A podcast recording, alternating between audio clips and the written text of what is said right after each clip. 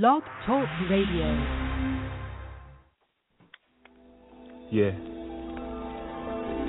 Mic check, mic check. One, two, one, two, one, two for you. Yeah. you know what I'm saying? Word up. That biblical, biblical theology, theology study the person of God, attributes. God's word is like a breeze in the tropics, and Jesus got the keys to the cockpit. He's the king, the priest, and the prophet. So please watch as we proceed with the topic. Uh, yeah. And that's biblical theology. That phrase alone, they give some people allergies. Uh, they say it's not practical enough. Uh-huh. Just give me Jesus, that will be enough. That seems plausible and logical. Nobody wants to be all cold and theological. But being a theologian's not optional. Cause when you talk about Christ, you're saying something doctrinal. Either it accurately portrays his majesty, or it's a travesty, or worse, blasphemy. You can do a global search. This mark is crucial to the health of a local church. The Christian life is a difficult odyssey. The faithful are a statistical anomaly. The enemy wants to trick us hypnotically. That's why we need that biblical theology. Lord God, deliver us from apostasy. The human heart is given to idolatry. The situation is critical. We gotta see the importance of biblical theology. What do I mean by biblical theology?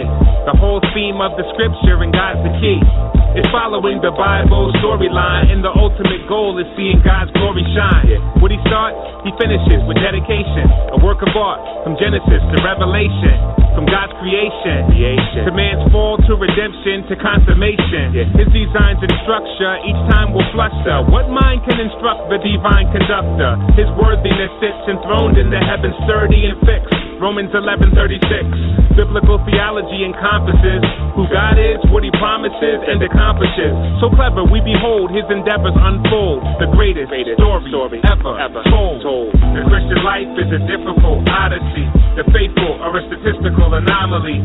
The enemy wants to trick us hypnotically. That's why we need that biblical theology. Lord God, deliver us from apostasy. The human heart is given to idolatry. The situation is critical. We gotta see the importance of biblical theology. Yeah. The Lord has not decided. And welcome to another episode of Theology Matters with the Pellews. I'm Melissa Pellew. Um, for those who are joining us for the first time, um, my husband is Devin, and he is um, not uh, feeling well today. So I'm gonna go with this solo and see how much um, I don't mess up. we'll see though. Um, but we are so grateful to have you here on our weekly program where we do discuss discuss issues related to theology, um, to Christian apologetics, um, and to biblical worldview issues. We had a great time last night at our uh, Ratio Christi event. For those who don't know, we are chapter directors at Ratio Christi in Winthrop, or at Winthrop University in Rock Hill, South Carolina. And we have um, just been blessed to have a growing student um, population and uh, participation. And last night, um, Dr. J.T. Bridges, who is uh, one of the academic deans at Southern Evangelical Seminary here in the area in Matthews, North Carolina, came and shared with us on the topic of faith and reason. And it was just a great time um, of learning and and just asking questions and getting feedback and, and a time to really share what we do as a ministry with Ratio Christi. So if you have any questions about that and what we do, you can visit um, devin.pellew, or excuse me, devinpellew at ratio uh, or excuse me, you can email us there. Um, and our page is ratiochristi.winthrop.org.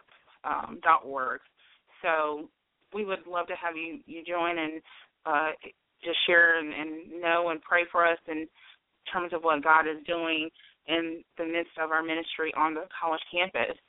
Um, we're very excited tonight to have a special guest who actually was at our Ratio Christi National Symposium and shared um, and I was very enlightened by the discussion as were many others who were there um, as he talked about the uh, the the bias um, with Christianity or against Christianity on campus and being doing campus ministry, we're fully engaged and aware of of that issue and how serious it is in terms of uh, Christian persecution um, on campus and kind of how Christians are being silenced um, on the campus. So I'm I'm really excited to bring Dr. George Yancey on the broadcast tonight. Dr. Yancey uh, earned his Bachelor of Science in Economics from West Texas State University. He also earned a Master's of Arts in Economics from the University of Texas at Austin, and uh, his Doctor of Philosophy um, in Sociology from uh, the University of Texas at Austin, and he currently is a professor of philosophy at University um, of North Dallas. Or excuse me, University of North Texas. Sorry, um, but we're we're very excited to have uh, Dr. Yancey on the line with us. And Dr. Yancey, are you there? Yes, I'm here. Great. Well, thank you for taking time out of your. I know you're pretty busy these days, um, yeah. not only with with um with your you know your classes and teaching, but also you got a newborn, right? Uh, pretty pretty new, yes, about seven months. Okay, yes, a little one, yeah. So I I understand how that can be. Yeah. We um ran after our our two year old quite a bit, so um yeah. but yeah, thank you so much for taking time to be out or out of your schedule to be with us. Um, let's let's kind of um jump in. I want I want to know kind of your your testimony. Like you don't have to go into detail, but you know what led you to the cross, or were you raised in a Christian home, or how how did that Well, all come about? I, I was I would I was raised in a church going home. Uh you Okay. know, especially being especially being African American, uh, you know, church was where you're supposed to be at on on Sundays and, and I think that I think we went to a seven day Adventist church so we went to Saturdays a few times. So I was raised in a church going Okay. home, but I really wasn't a uh a, a I wouldn't say I was a Christian as, as a kid or a teenager because for me church was a thing to do. Uh, you know, I wanted to be a good kid and so I went to Mhm. church. Uh and uh when I was school I still went to church some. Uh Mhm. but it really wasn't until probably my sophomore year in college that I really began to uh, feel a, a loneliness that eventually, uh, I, you know, only God can really, truly meet. And so, Mhm. uh, so that's when I became a Christian. You know, I I picked up of what was about along the way, but I didn't really put it all together and accept uh, Christ until I was a sophomore. Okay. Wow. Yeah, I think a lot of us have that kind of testimony of church and and you know later on God really revealing Himself to us in a very personal way. Um, so as far as with academia, because so, so you've done a lot of work in terms of really um, examining what's going on in academia. When did you get committed to um, being academic in, in the kind of the college classroom setting in, in that sort of area? Yeah, that's kind of interesting because uh, you know I finished my, my undergraduate degree, and uh, I actually was a campus minister for uh, a temporary campus minister job for about a year. Uh, and Well, afterwards, I was a little, yeah, I was a little bit uh, wondering about what I wanted to do. I spent a year Mm-hmm. basically something teaching and and, and uh, figuring things out, and and uh, I figured you know something I do very well is I do school very well, so I went on to graduate school. Uh, and at that Hmm. point, I I wasn't committed to going to academia. You know that came over time, but once I was in that environment, uh, I I enjoyed the idea of teaching. Uh, of doing research came a little bit later as I got closer to Mhm. finishing my my doctorate. But uh, just spending time in this sort of environment made me, uh, you know, it has to confirm the calling that God was putting in, within me. Right, and you know, and I think people um really, and I think that's one of the things at our, our with Ratio Christi and with our symposium that was really um really brought out is that a lot of people don't view academia as a um as a mission field and as a calling, and it actually is. It's where the ideas that are shaping our society are being um, discussed and debated and formed and those sort of uh, things. And so, um, I mean, we're encouraging our students you know, to go and back into the university and not just abandon the university, but to be a part of what's going on, um, because we know that their voices can definitely be heard and that they can make a difference. Would Would you agree that a lot of people neglect and don't see the value in the calling to academia? Yeah, I, I really think that uh, we as the body of Christ have have missed the boat when it comes to academia. I mean, of course, many Christians go on to get a college degree and usually get a good job, and there's nothing wrong with that. But uh, but right. I do think that uh, what we we do need to do is people who are called to it, uh, and I think a lot of Christians need to consider are they called to it, need to go back into academia, and you know, and the phenomenon that I talk about Christianophobia, uh, yeah, academics is a source of it, and one reason why I think it's a source of it is that if you're not around people, then it becomes much more easier to stereotype and to create images of them that that are not true. And so, yeah. you know, we may not we may not go in and and, and win the whole uh, academics to Christ, but just being there, I think, will make some of the dynamics that I've investigated a lot less likely to occur.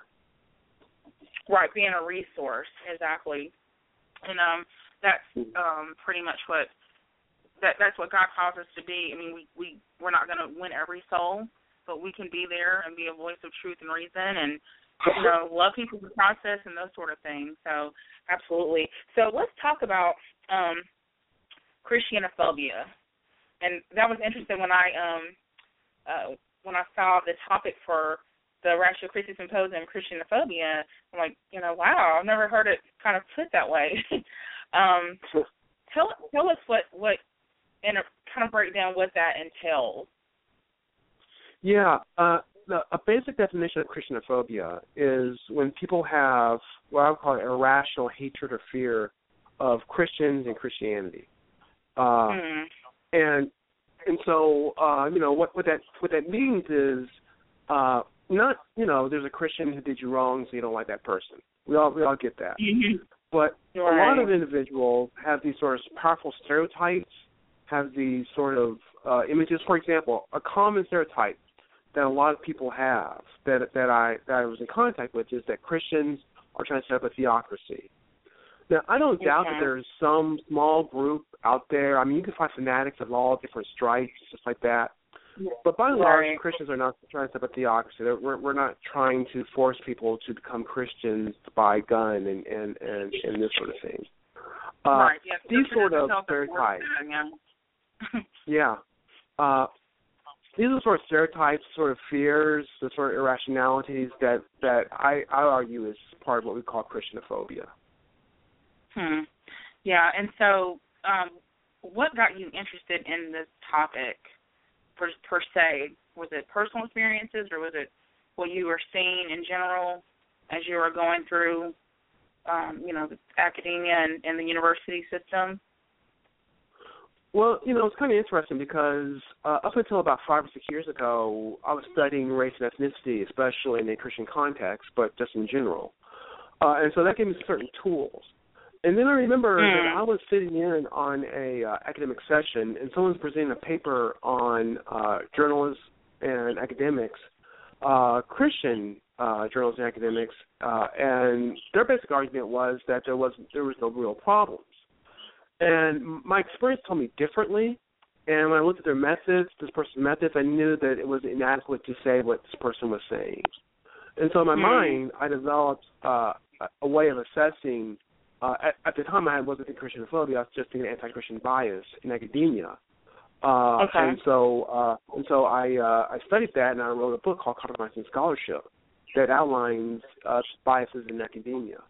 Uh, and that kind of once I wrote that book and got interested in that, you know, I began to think of other manifestations I was observing, and that led me to writing some of the other work that I that I you know that I shared with at the uh, at the at the banquet and, and otherwise. Well, tell tell us about that work and some of what you found and some of your research and some of your conclusions. Sure. Uh, yeah, I guess the main book, as far as academically, is, is a book called uh, so many Christians, so few lions. Uh, and basically, uh, I, my my my research partner and I, we first document that the level of animosity towards Christians is about the same as level of animosity towards Muslims. And so when people mm. talk about Islamophobia, which I agree, Islamophobia is a problem. Uh, which mm-hmm. if we're going to talk about that as a problem, then we should also talk about Christianophobia as a problem. But what I think is uh, differentiates the two is who tends to have Islamophobia, who tends to have Christianophobia. The individuals with Mhm. Christianophobia tend to be white males, uh, wealthy, uh, highly educated. Uh, they tend to be progressive, irreligious. So these are powerful people who tend to be in Mhm. cultural centers, such as academia, such as Hollywood, uh, certain segments of government. So the way Christianophobia is going to manifest itself It's not going to be the same way if you're a uh, a person who's poor and not well educated. You know, you if if you hate and you're poor and not well educated, you may uh, there, there may be some violence, there may be some other things, you may vote against people. But if you're a person who has a certain degree of cultural power, then Christianophobia can flow through that cultural power. And so Right. that is part of what we have to look at as Christians. It's not going to be the same thing as say racism. Uh, it's going to be different. I'm not, and I'm not saying it, it, that's that's worse than racism. I'm just saying it's going to be different, and we have to appreciate these differences. Mhm. Mhm. So basically, it it can kind of be a little it can be a little sneaky the attacks on on the Christian Yeah. faith, um, and you have to keep your eyes open. um, but I think I think we're seeing it more and more. Um, like you said, those with power, money that are kind of funding some of the groups that um, are anti-Christian and contribute to those groups they definitely have an agenda. Is basically what I think you're saying. Well, what I think I'm saying is that when we look at Christianophobia, the way it's going to manifest itself is probably going. I mean, think about you know the characteristics of the people I just described. You're you're going to probably find them in academia, and so when you look at academics, why have we not studied anti-Christian bias before? Well, chances are, Mhm. and as I've documented in earlier work, there is an anti-Christian bias in academia. We look Mhm. at culture, such as Hollywood. Uh, you know, I've not done any research on this, so you know, I may be totally off. And I don't watch a lot of uh TV that you know, other than sports and news. Uh, but I think I know most you're, of a the big, I know you're a big sports fan. yeah, I, I like my sports. Uh, but I think that a lot of the Christian characters on TV uh, are negative, especially if they're a Mhm. conservative Christian person, not just they're Christian sort of like, hey, that's part of your kind of identity. Uh, I may be wrong on this. Maybe there's a lot of positive characters on it. I don't watch a lot of TV, but from when I used to watch a lot of the shows, I noted that as well. Uh, Mhm. there, you know, I'm doing some work on media, which I really can't talk about that much, but I think Christianophobia can manifest itself in that as well. And so, when a media person sees a story, uh, they're going to see it through these lenses. Even, and I'm not saying that they're intending to be hostile towards Christians, but it's sort of a bias that's going to come out one way or the other. So these are some of the things that people are looking looking for when we're trying to understand Christianophobia. That you know, in in the cultural context of how uh, where it occurs, it's going to have certain effects. Right. I'm as you were uh, discussing media and TV, I was thinking about uh, Ned Flanders from The Simpsons. And uh my mom didn't really let us watch The Simpsons Simpsons because of certain reasons, but um I'm thinking Yeah. about that character and that caricature, and people still remember Ned Flanders and how you know the kids were just you know like goody goody. They just were. um it, it was it was a mockery of Christianity, um, in such a it was a it was a blatant way, but it was a very it was an underhanded way to to really shape what people do think about what real Christians are or who real Christians are.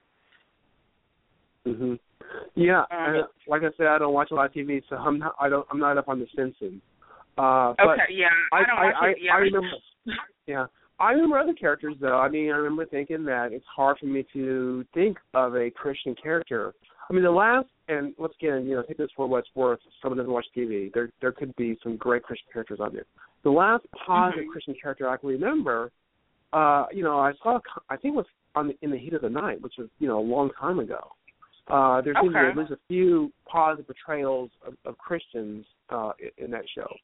But uh, generally speaking, you know, when you see a Christian, then they're either going to be hypocritical or mean or a criminal. Uh, Mhm. You know, a lot of movies that I've seen tends to have this sort of theme. Uh, and you know, right. I don't want to sound like I'm bellic. I'm just saying that this is this is the sort of manifestation you would expect when uh, when people who don't have hostility towards who have hostility towards Christians tend to have control of the culture. Right. Yeah, it's definitely a cult, uh, a, a way to influence culture. Um, you know, in terms of uh, their thought processes and how they view others in an indirect way. Um, our we we used to there was a show the wife swap and trading spouses or something like that. They would always I noticed how they would always pair this um extremely conservative Christian family with this extremely liberal family and how our views would we would you know come off so hateful and I'm like I don't agree with anything that's going on here on either end of, of the spectrum but as far as having intellectually um astute believers who understand their faith who know the Bible who are loving and that sort of thing um you're right we don't see that a lot in the media um that kind of well-rounded believer who's seasoned and discipled properly. and yeah, we do we need do need to see more of that. Yeah, and you know, it just seems to me that uh you know, and part of it, like I said, as we Christians are, have not been part of the cultural cultural institutions, so we've left it to people who tend to exactly. have. Of course, and, and, and let me be clear. I'm not saying that all people in in these cultures have Christianophobia. I don't. We don't know. Mm-hmm. I can't even tell you what percentage of people in the United States have it because I don't have the data for that. But right. you know, I do know that they're probably more likely to have it. Uh, and you know, without Christians being there, then or very many Christians being there, then that, that's an influence, that's an impact that we have. So you know, part of what I want you know to do do some of my work is to, you know, obviously document it academically, but also my latest book, Hostile Environment, is to talk to Christians, you know, this is what's out here. How can we have a balanced approach towards it? I'm not one that says let's run around talking about how persecuted we are, but let's be realistic about, you know, the evidence of this this sort of discrimination. Hmm. Yeah. Um, it's interesting uh, that's and that's one one of the reasons I love Ratio Christi is because we have um gone into the campuses, you know, across this country, across the world, and have said, you know, there are answers. You can be a Christian and you can be a thinking Christian, um, mm-hmm. and you can, you know, you can know what you why you believe what you believe, and you know, you don't have to be a caricature. And it's interesting. A lot of the students, um, even last night, meeting a student and said, you know, she came to our event and she was just she was amazed. She didn't know that there were answers, and we could talk about issues of faith mm-hmm. and reason. And and I, you know, I'm like, yeah, we have.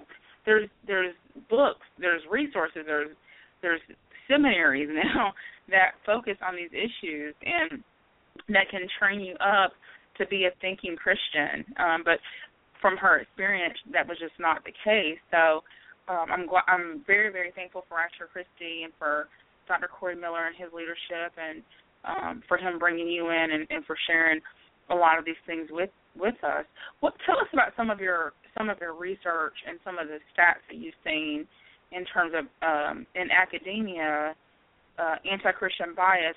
Again, as we're on the campus, we we see it a little more than other people do, and as we talk mm-hmm. to professors and students, we hear their concerns and how they are sometimes silenced um, by their faith um, in the classroom and outside the classroom even. Yeah. Well, in, my in my book Compromise Scholarship, what I wanted to do was look to see whether or not there was bias. Now, you can't look at every type of bias in in a single study. So what I wanted to concentrate on was is there bias when it comes to hiring someone? Uh, so I found a survey of academics all across the country of about nine different disciplines. And I asked them if you found out this about a person, would you more or less willing to hire them? And then I had like about 26 different uh, items. What I found was for about half of all these academics, if they found out that a person was a fundamentalist Christian, then they'd be less willing to hire them. And then uh, about 40, probably about 40 more, forty percent, uh, probably a little bit higher than that, but not quite forty five percent. I don't have the exact numbers before me. Uh, of the academics, if they found out that a person was an evangelical Christian, they would be less willing to hire them. Those two were the highest of all the other categories. I actually, I thought that the that professors would be more hostile towards political conservatives than religious conservatives. So my findings actually surprised me a little bit. Uh, but that was kind of why I, you know, I, I was more curious. Why is there m- more hostility towards uh, Christians than say towards Republicans? Uh, mm-hmm. And that sort of got me into studying more about Christian phobia. So as it pertains to what you are running into, yeah, none of your students are being discriminated against trying to get a job as a professor because they don't probably have a PhD degree. But it's hard to believe that, and there's other research by other mine out there that's beginning to reaffirm this. But it's hard to believe that people would be biased at one point and not at other points of the occupational process. Uh, mm-hmm. that, that they would be biased when it comes to hiring someone, but not when it comes to whether or not they're going to get tenure or whether or not they're going to publish their work. Uh, and in fact, like I said, there's other research that seems to support this as well. Uh, so there is this sort of academic bias, and of course, what that means is that uh, research that is sympathetic to Christians is going to be less likely to be published. Research that's more hostile to Christians is going to be more likely to be published. Uh, and, Hmm. and you know, that's I think that's a that's a reality that we just have to accept in academia today. Uh, yeah, and it, it is like again a reality, and I, I don't think people understand when you're um those of us who are not in academia. I mean, we do campus ministry, um, but those who are not um on the campus don't understand that tenure is everything, and getting getting tenure is everything. So, um, you know, most times your department votes or you know, there's different processes I, I assume, but if you were, you know, considered to be, you know, just a, a, a dumb Christian, you know, or someone, you know, who is, you know, very churchy or, you know, uh, fundamental like fundamentalist, like you said, or evangelical, those things may come into, you know, maybe may become a factor when your, you know, tenure is being decided upon. Yeah, you know, the way I there's a story that came out while I was working on this book. I think kind of illustrates this because I think it's too strong to say, okay, you're a Christian, you're not going to get tenure because you know I think that's too strong. But uh, one of the, one of the reviewers of my book said, well, I know of a situation where they were hiring two people. One was a Christian, one was not. Uh, at first, the junior faculty didn't want to hire the person because of some of the you know some of this anti-Christian bias but it was overridden by the senior faculty and eventually the dean of the college.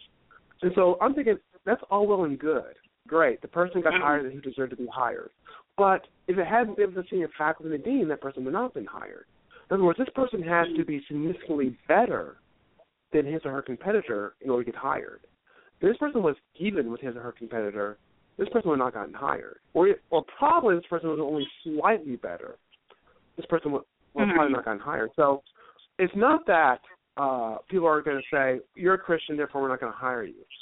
I do think that it is the fact the fact that people are going to say uh, or act that we'll hire a Christian, but that Christian is going to have to be a better person, significantly Mm. so. So there's an additional Okay. burden on a Christian than it would be on others. I think that's a way to, to look at this. Uh, it's not this is not Jim Crow. Uh, but it is a very serious issue that we have to uh, we have to consider. Yeah, and I think one um and I keep bringing up Ratio Christi, sorry, but it's just um that's our heart and that's our ministry. But I love that we're trying to get Christian faculty together just to support each other and to talk through these issues and um you know to to just be a support system. It it's not always as bad as it seems because different departments are different um depending Mhm. on the dis- the academic discipline um in terms of you know how you know you're you can be treated that kind of thing but um i just i love that um we can come together and at least talk about these issues and be honest about these issues because christianophobia is not talked about at all um Yeah. from from my perspective um like i said you you hear about islamophobia and homophobia and that kind of thing but um and kind of you know the racism and those sort of things on campus. But when it comes to the Christian faith, I think it's assumed that because Christianity is, um, you know, every it's Bible built and that sort of thing that it's not an issue, um, whereas it is in the world of academia. So um, I'm glad that that we're able to get together and talk about that and to support each other um, in terms of that um, work. So talk to us more. Talk to us about hostile environment, your book, and and right, yeah, what the the, ideas behind that and, and why that book is so important. Well, that book I wrote to you know it's a book I wrote to non-academics. Uh, you know, my academic books, I think some non-academics can enjoy them, but I have to admit, you know, that there is a technical aspect to some of the work that I do, and, and some of the writing is, you know, more scholarly in nature and not always as accessible as I would like for it to be. And so, after I finished uh, my my other books, I wanted to have a book that I could put the hands of someone with, you know, maybe just some college uh, or or or an undergraduate degree and they could read and and appreciate you know what I found, and also put forth some of my ideas on what we as Christians need to do in order to deal with Christianophobia. And mm-hmm. I'm, I'm, I'm very realistic. Uh, I'm under no uh, impression that we have a, a quick solution to this. This this has been years in the making. At the very least, it's going to be years in the unmaking, and it's going to be very difficult to unmake because a lot of this is baked into the culture at this point.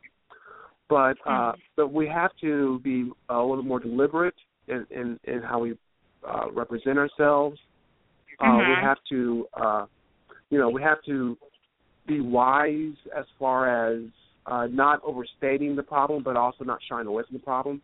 I would l- love to see more Christian unity develop out of this. Some of the barriers that kept us apart, uh, racial barriers, denominational barriers, uh, maybe some political barriers. Maybe we, they can start falling apart and we can be more unified. Uh, those are some of the things I would like to see, uh, at, you know, as far as dealing with Christianophobia. So, yeah, if you're if you're not wanting to read source material and get into that, uh, then that's def- hostile environment is definitely the book for you. Uh, and and I think it'll be very useful for some of your listeners. Yeah, great. Yeah, I haven't gotten it yet, but I definitely will get getting a copy. so definitely, everyone check out Hostile uh, Environment by Dr. George Yancey um, by InterVarsity Press. Um, one of the other things, you know, we were at this conference, especially we when we were talking about professors, and I know that there's some who are listening in, but the idea of being a missional professor and what what do you what do you think about that um, in terms of being a Christian professor who um, is strong in their faith and doesn't you know back down and um, and is missional in terms of their calling in the yeah in the academic yeah, I think, world. I, I think that's a great yeah I think that's a great emphasis. Uh, you know, as far as and you know probably what I would like to see is more Christians going into uh, academia, and so you know, I identifying uh, Christians who want to go into academia and help and strengthen them and help them to uh, find a support system. Uh, because I mean, you might find a support system in in academics, or you might not. Uh, so, uh, so finding a support system, I think, is, also very valuable. So, uh, I do agree. I mean, I think it's limits to what a professor can do. Uh, you, you know, a single professor can do. So, having uh, multiple professors uh, I think will be very valuable. And if, and if you know we're, we don't need to go in academia to try to take it over. I mean that's not what I want. But I do want there to be a Christian influence for Christian students, for non-Christian students as well, because that that helps the image of Christians not being smart or wise, and helps to take care or at least lessen that particular stereotypes uh, as well. So. uh so, anyways, this is you know those are some of the things that, uh, that I think uh, Ratio Christi is doing quite well. Yeah, because I, I think it's just this idea again. When we when we abandoned the university, I, I just I think that we we lost a huge opportunity, um, which has devastated our culture, and we see the effects on our culture from uh, you know from abandonment and how the ideas have become you know so flip flop um, and so subjective that um, it, it's hard to win back the culture whenever um, whenever you abandon the university. And I, I I would just pray that the church would understand that and support those in academia and professors and pray for them and and for and for the students who are um, you know in the midst of it. it it's a great opportunity. Yeah, yeah. I you know I I, I love that. You know I think Western Christians do a lot of great things as, as far as uh, that going to the high schools. Uh, so I just you know I think that this is something uh, that I would encourage y'all to do. Right, absolutely. Yeah, we should we should be praying for our professors and praying for them daily and for our students on the campus and that they'll stand strong and that they will um just defend truth in, in all areas. Um, what are what are some some works that you're working on now? I know that you're trying to get the first Christian Studies Center on a secular campus. How how tell us about that. Uh, yeah, I would like. I mean, in part, in keeping with my idea that Christians need to uh, have uh, uh, more influence in cultural institutions, including academia. Uh, we've all heard of Jewish studies programs and Islamic studies programs, and you know, I don't want to do anything to get rid of those or challenge them. I mean, they're there. That's great. Mm-hmm. But there's no Christian studies programs on state-run campuses, and so I would love to start the first one and I, you know, I'm I'm working towards doing that.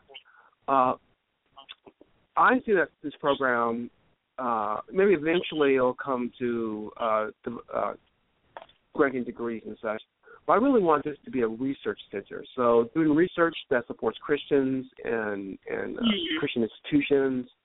Uh, you know, it doesn't have to be sociological research. I mean, that's probably where I would start because I am a sociologist. But you know, mm-hmm. uh, it could be it could be psychological. It, it could be history. It, it could be a wide variety of different research.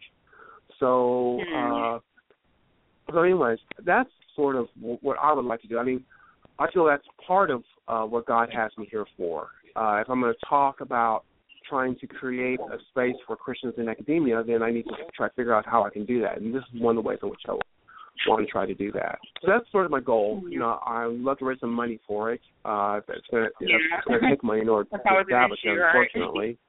But uh, yeah. but I, I think that having a Christian Studies program on a state campus, uh, you know, getting the first one hopefully will help set up, you know, the next one and the next one and the next one.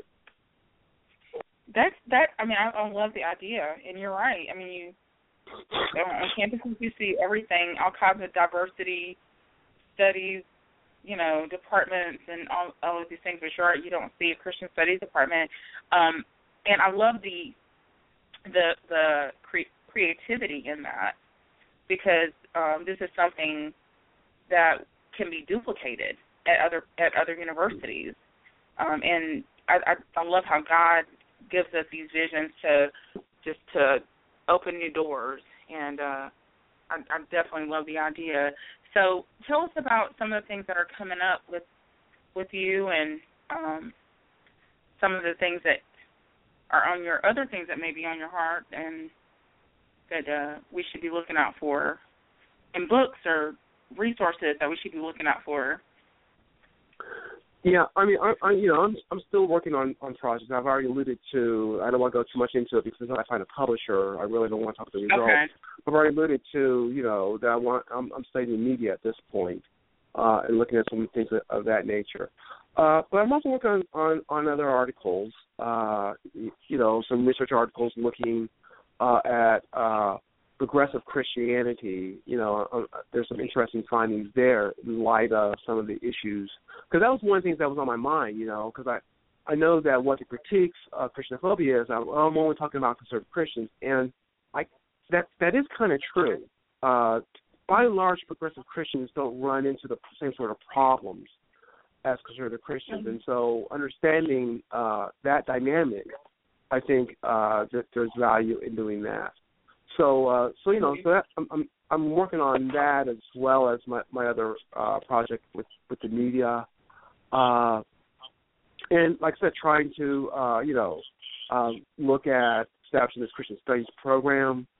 Uh, you know, one of the ways I came up with the Christian Studies program uh, is you know we're in the we're in the midst of campaign season right now politically, and you know a lot of my Facebook friends, a lot of my Christians are talking about uh, the, the politicians they want to support, and, and that's all well and good.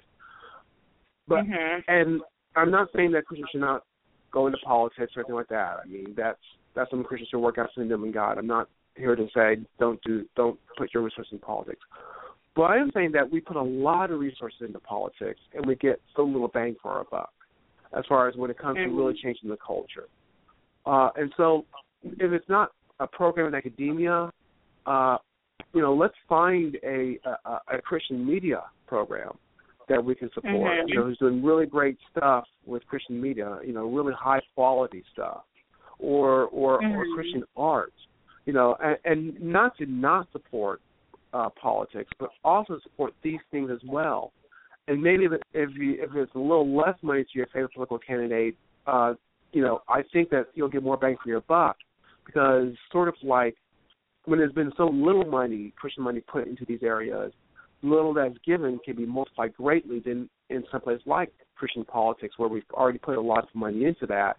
So adding an extra thousand dollars really is going to make that big of a difference. It could make a huge difference for some struggling Christian artists out there, you know, or mm-hmm. something that nature. So I just want Christians to start thinking more creatively about cultural change. Oh. Uh, yeah. Instead of going down the, the, the same lines that have gone before, you know, they say Sandy's doing what she did before and expecting different results. And so, you know, obviously we can't just do politics and think we're going to get cultural change.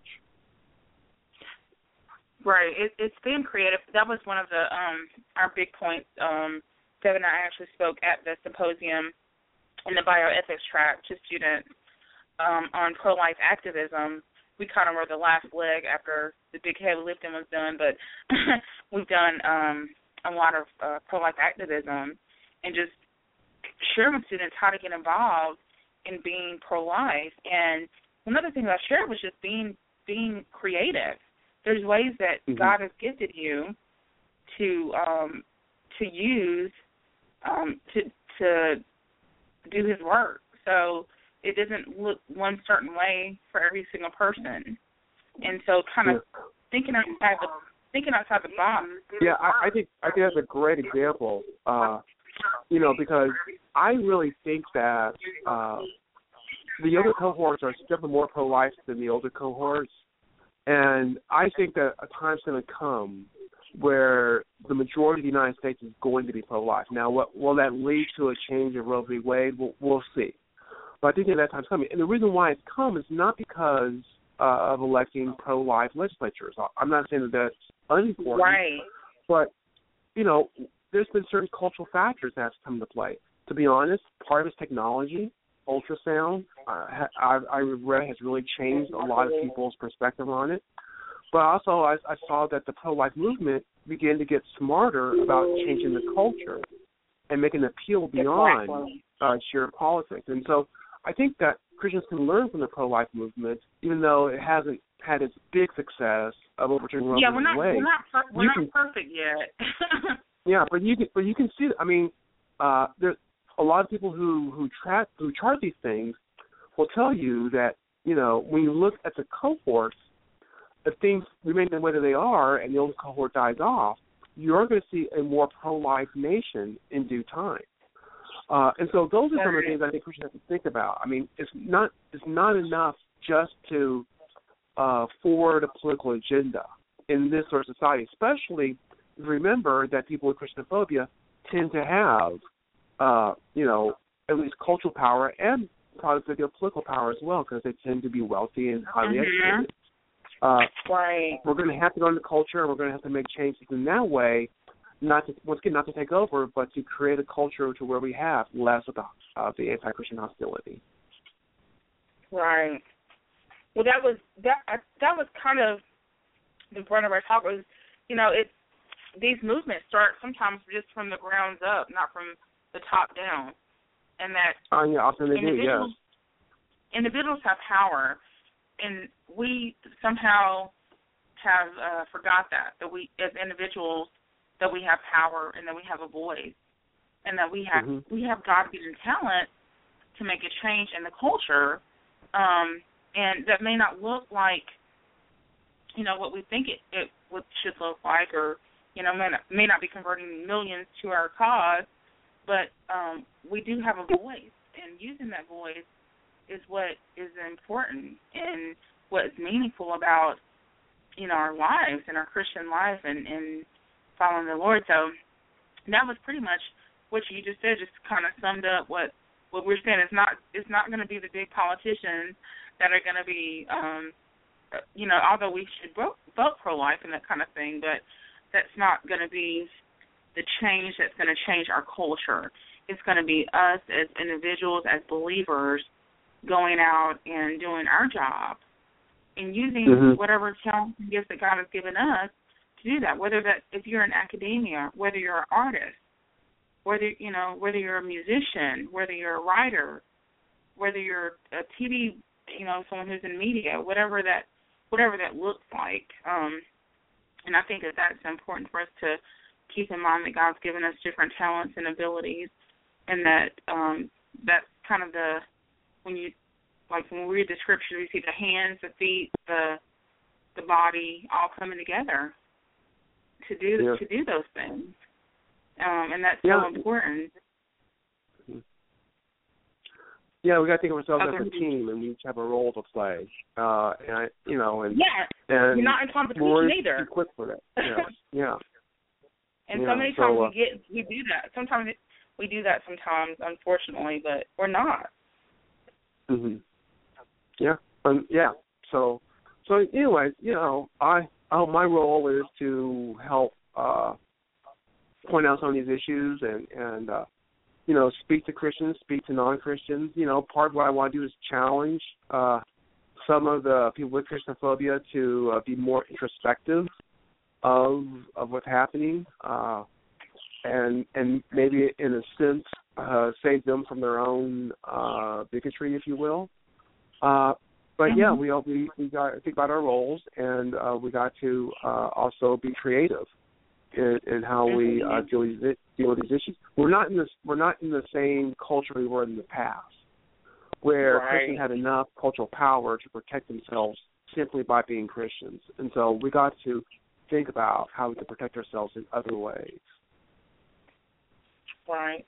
How do you think that that um in terms of Christianophobia that that the how is it do you think it's accepted in Christian well, even in Christian circles and non Christian circles that people understand it? Uh, well, I I tend to think a lot of Christians tend to they may not use that term, but they tend to have uh, sensed the you know that this is that this is out there. Uh, they may not understand com- it completely, but they, they they sense it. A lot of non Christians, uh, and you know, I think especially people with Christianophobia have this social identity that they're very tolerant. And so they have a hard time grasping that they can engage in many of the uh, types of bigotry that they speak out against. Uh, and so, you know, uh, a lot of non-Christians will deny some of the uh, problems and issues that are out there, or they'll say that Christians deserve it, or they'll say that Christians are just upset because they're losing privilege. Well, I've Mhm. blogged about these these things and illustrate, you know, it's not privilege to be evaluated on your own merits for a job in academia. That's not privilege. That's just what a right everyone should have. Uh, you know, it, it, it's it's not privilege to be fired, uh, to not be fired for your beliefs. And there's some isolated cases where that appears to have happened. And so, uh, you know, these things are just you know this is going to be part of. Our challenge is to illustrate this uh, in a in a way that people can access it, and it's going to be difficult because when people have a social identity of themselves as being tolerant and accepting, then uh, then anything that runs against that, they're going to tend to reject. Right. Yeah. Well, I, I think you know everything you're saying. Just recruiting a, a new. Um, we need a, more academics coming into the field who are believers, who can bring some some truth to the field and can help in different areas, and just be a light. You know, a lot of it's just being a light to those around you um, Mhm. while doing doing your work and your research and those sort of things. Um, and we're so thankful for people like you, Dr. Yancey, who are encouraging students like ours who were very encouraged by you at the um Christi Symposium um, and our um, and our professors who are just just very encouraged um, because it can kind of be a lonely place when you're in academia uh, with no support. So we really, really thank you. And your book, so is it hostile environment that you are getting trying to get which which book are you are you get trying to get published? Is it hostile environment or is that the one that's already oh, no, that, hostile, hostile environment is already yeah hostile environment is already been published. Uh, the book I'm listing as publisher is the one in the media, and that's the one I really can't talk about at this point. But hostile environment, yeah, that's okay. been published by InterVarsity Press. Uh, and so, okay. you know, you can get you can get it off Amazon, InterVarsity Press, uh, you know, ChristianBooks.com, uh, you know, in, you know, anywhere like that. Right. Yeah, we we want to talk about these issues on you know on the secular campus about Christianophobia. Um, I love the term because it, it is a reality um, in academia, and we need to talk about it more. And we need more RC Prof um, groups around the country at, on different campuses for professors to talk about this issue and some of their um, ish, uh, some of the things that they that they've dealt with. Um, is there any closing uh, ideas you want to share with us, Dr. Yancey, about uh, Christianophobia and your books and your work and how we can further it? Uh, well, I've touched on some of the some of the solutions that I think that we have to to think about as far as uh, trying to be more unified as a body of Christ and and trying to have a balanced approach towards things and, and things of this nature. Uh, you know, I just I guess part of it is you know when we think about it is we have to understand the people who don't like us uh, and not approve of them not liking us, but understand where they're coming from and, and why and even you know when they mm-hmm. have ridiculous beliefs such as that Christians trying to set up a theocracy, uh, you know we have to understand where that comes from, uh, and you know clearly there are Christians who've done some awful things, and so have brought some of this yeah. upon Christians in general. I mean, no one's denying that, uh, and so you know uh, I I would say when when you think about these individuals, one way to understand them, you know, just to say real real quick, of course, my, in my books I go into more detail on this, is that they really see us in the middle of this sort of cultural war, where there's this group of Christians who are trying to drag us back into what they see as the dark ages uh, of intolerance, uh, xenophobia, of, of all these sort of problems. And so when you have that belief, and I think that they believe that, uh, I think that they really do believe that. Uh, when you have that belief, then you can justify doing what's necessary to keep, keep these people from having uh, power. And so, uh, a main ideology that permeates those with Christianophobia is that Christians should stay in their homes and their churches, but out of the public square. Uh, that is a very common belief. Uh, that you know, if you want to be a Christian, being a Christian in your home and your church and nowhere else. Uh, mm-hmm. That's what we're going to run into. Now, what that means is that you know, they're not likely to try to come to our homes and churches and deal with with our faith. But it doesn't mean that they want to restrict us in ways they don't want other people to re- be restricted. Uh, they would never tell a feminist, "Hey, you can be a feminist in your home and your feminist organizations, but nowhere else." Uh, but that is the attitude that we're going to run into, and so that's the attitude that you know says, "Well, there really is no such thing as a Christian business. If you're a business, you can't be a Christian business. You have to be a business for the public." Uh, you can't bring your mm. Christian values into your business, uh, and you can, you know, or your Christian values into the government and things of this nature. And so we have to be, we have to prepare for that sort of attitude. If we've not already seen it, we will see it soon. Uh, and then we to decide what we're going to do about it. Uh, as far as not do about it, take over the country. Do about as far as protecting ourselves. In times we're going to have to protect ourselves. There's really nothing we can do to change what we want to do. Other times we can have an impact and influence, but I see this as a long term, maybe even generational issue. Uh, it's not going to go away overnight. Uh, it didn't occur overnight. It's not going to go away overnight. And so, uh, right. and so I think I think we just have to ready ourselves for that. Right. And you know, as we, as we raise children and raise them up, we need to raise them to um, hold Christian values, but to hold, you know, the love of Christ in their heart for their fellow man, so that they can communicate those values. You know, First Peter three fifteen, so they they can know mm-hmm. truth and they can still communicate it in a way um, that um, is loving and truthful. And sometimes it doesn't look as easy as it sounds. I'm sure you know, Dr. Yancey, it, it it's not easy. um, no, it's not but easy. God no. Is, no, it's not. that. what you know, God doesn't call called us to an easy life or to an easy mission. You know, um, mm-hmm. so we have to be prepared for the long run to share our faith in ways that may not look. It may be creative, in other ways, um, to others may it may look not conventional, but we have to be prepared in academia and art, in the arts and the sciences and all these different areas to to share the Lord uh, the Lord Jesus Christ with other people. So I'm really excited for your work. Um, I'm I was blessed to to hear from you at the symposium. My husband and I were, and um, I'm just excited to see what the Lord does through your life and through your ministry. Even though it is, it's probably it's not technically a ministry, but it is a ministry though. and I, I know I hear what you're saying. Yeah, I don't know if I see what got to do Ratio Christi. I mean, I know it's grown very fast in a short period of time, and uh, I like a lot of the values of this organization.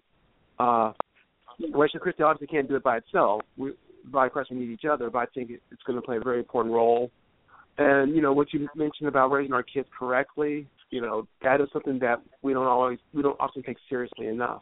As far as uh, you know, really investing in our kids and and and uh, you know one one of the advantages we do have is we do tend to have more kids than secular individuals, and so if we just raise our kids mm-hmm. correctly over time, we would have a very powerful cultural impact just by sheer numbers. Uh, but we're going to have to do a, as a body of Christ, we're going to do a better job of that. So you guys, you guys are gonna pop out a bunch of kids soon, huh? What? I said, so you guys are gonna pop out a bunch of kids soon. Then I'm just, I'm being, I'm being well, funny. yeah. we're, we're gonna try to do our share, but I mean, you know, at, at my age, there's only so many I can have. Yeah. But, uh, but, uh, yeah, but yeah, I mean, yeah. uh, yeah. So, you know, well, we, I, uh, we know, yeah. I heard a stat once that if one of every three churches adopted a kid, that uh, that we would clear out the foster care system. So there may be creative ways in which we could also serve kids, even people who don't have kids. Uh, and you know, one what a testimony that would be is clear the foster care system and then raise kids in good, strong Christian homes, and they become good, strong Christians. There's so many ways. Yeah, there's so many ways that we can um, make a difference. And again, I think sometimes with our um with our busy lives and everything we have going on we don't think about it. But there's there's lots of ways that God has given us to that you know he's given us to um just help the least and to make a difference and so mm-hmm. I'm I'm really excited for what you're doing because it's making a difference. And you your work is uh changing hearts and minds. And our professors just completely loved everything that you shared at the symposium. So um, our campus is, is forever changed because of that. So we're, well, we're very I, I excited. certainly hope so. Yeah. So uh, you know, we're just trying to do what God's called me to do. Yep, that's that's that's that's what he um. Obviously, this is what he's called you to do, and you're being faithful to it, and so that's um something to be commended, and we're very thankful for your work and for the resources that you've been able to provide through your research. Because I know research is not hard, not easy. It's it's hard, and the fact that you've been able to do that and share with us um, people who don't understand it all is very commendable. So we we really appreciate you. Well, thank you. I really appreciate all that you are doing. Definitely, and we would love to have you on um, again, and as your other book is published, and talk about the content in that. Okay, well, we're we're Facebook friends, so when that book comes out, believe me, I'll be announcing it on Facebook.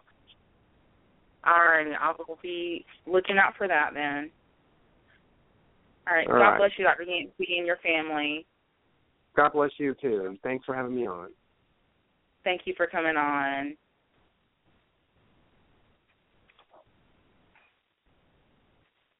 So, folks, you've had another episode of Theology Matters with the Pellews on Christianophobia, and I hope that you will go back and listen to um, some of the um, information shared and the resources shared and uh, take uh, advantage of those. And we will hopefully have Devin back next week.